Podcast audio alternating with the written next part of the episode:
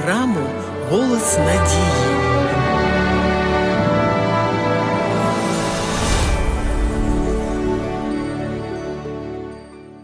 Бог створив нас, щоб ми певною мірою були схожими на Нього, тобто за Його образом і подобою. Це також означає, що ми створені з потребою у спілкуванні. Біблія оповідає, що Творець сам особисто відвідував Едемський сад, щоб поспілкуватися з Адамом та Євою. З цією метою він відділив навіть один день у тижні і побажав, щоб ніякі щоденні турботи не відволікали їх цього дня. На жаль, через гріхопадіння ці взаємини порушилися, і люди забули, що субота кожного тижня має нагадувати нам про Творця і про Його побажання спілкуватися з нами, як зі своїми дітьми. Такою була для нас воля Бога-Творця. Ми можемо знати про Бога лише те, що Він сам відкрив нам про себе. І робить Він це для того, щоб ми могли, знаючи Його волю, повірити в Нього. І таким чином дізналися, що Бог пропонує особисто кожному для свого власного спасіння. Тут виникає питання, як ми можемо отримати знання про Нього, якщо Бога ніхто ніколи не бачив? Так ось для цього існують природне та надприродне відкриття. Є три види природного відкриття – природа, історія і люди.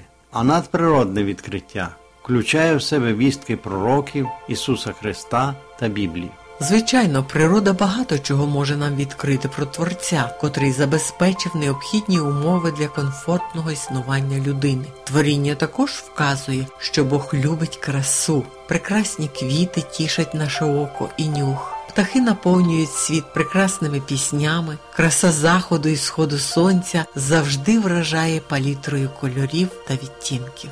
І не тільки краса природи може бути нашим учителем. Природа свідчить про турботу Господа.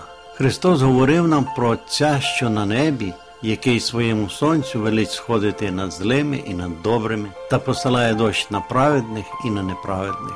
Бог дає їжу всім людям, і в цьому явлена Його любов. Уже зі світу природи ми дізнаємося про люблячого та дбайливого Творця. Ну як же тоді багатьом людям пояснити боротьбу за існування у світі? Для того, щоб усвідомити, чому в світі існує зло, страждання і смерть, треба розуміти, у якому стані перебуває людство сьогодні. Після створення неба і землі Бог сказав: «Вельми добре». Перша пара людей була створена без фізичних, розумових, моральних і духовних вад. Проте гріхопадіння людини принесло у світ страждання і смерть. Тому люди, далекі від Бога, не можуть правильно сприймати відкриття про Нього, спираючись тільки на спостереження за природою. На щастя, ми згадали ще додаткові відкриття про Бога. Через вивчення історії, через голос совісті, яка може дуже активно діяти в душі людини, і про надприродні відкриття. Звичайно, за ці відведені хвилини ми не зможемо зупинитися більш детально на згаданому, але наші слухачі завжди мають можливість подзвонити чи написати нам щодо тієї чи іншої теми. Але хоч би кілька слів, що таке надприродне відкриття? Спеціальне надприродне відкриття включає в себе вістку пророків, Ісуса Христа та Біблію. Бог відкривав себе через пророків. Вони записували відкриття Божі. Ці записи складають книги Старого Завіту. Та найбільш повно істина про Бога відкривається в Ісусі Христі. Учення Ісуса записали Його учні апостоли. Так з'явився Новий Завіт. Біблія містить найбільш повне відкриття про Бога, зміст нашого існування і задум Божий щодо нашого Всесвіту. Через те Христос і просить: дослідіть на Писання. Пишіть нам на адресу: місто Київ, 0471, абонентна скринька 36, Голос Надії.